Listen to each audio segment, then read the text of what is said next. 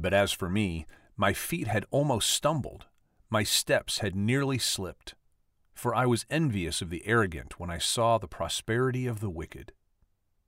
Psalm 73, verses 2 and 3. So, what I uh, wrote about was, of course, focusing on the word envy. Uh, and I, I think envy is a matter of how you uh, uh look at uh, things that you're comparable to, uh, and you kind of transform that into a value judgment, which is he is taller than I am. I am a better athlete than he is. She is more beautiful than uh, another person.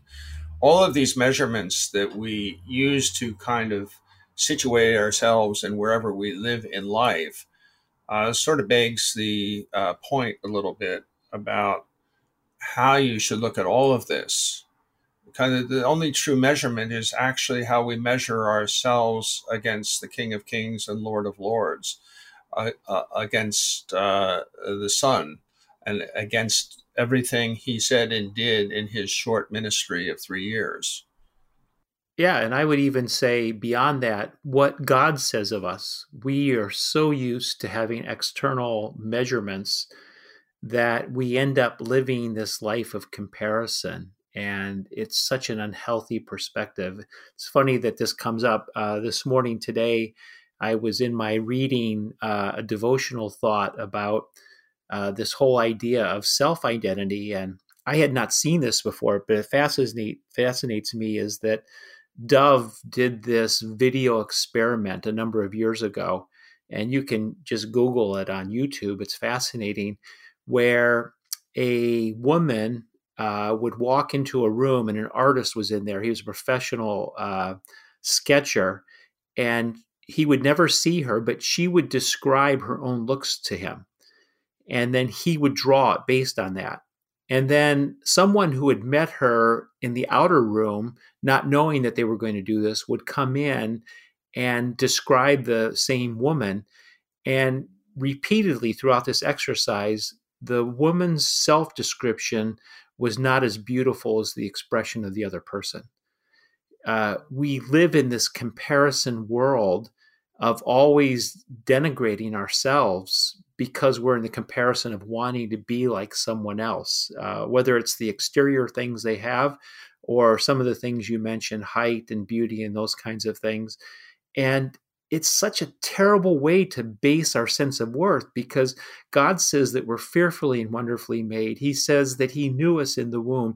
He says that He has consecrated us and uh, called us to a purpose in this life why would we take someone else's uh, affirmation or judgment of who we are, even our own, when God says this about us?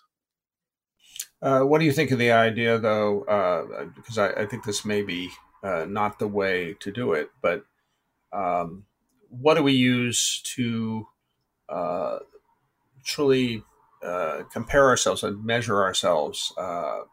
how do we do that if we don't use Jesus as a model for everything. Yeah, well, that fits into it. Jesus wasn't concerned about the externals, he wasn't concerned about what the people of the day would call worth. He wasn't even concerned about their view of what a Messiah was.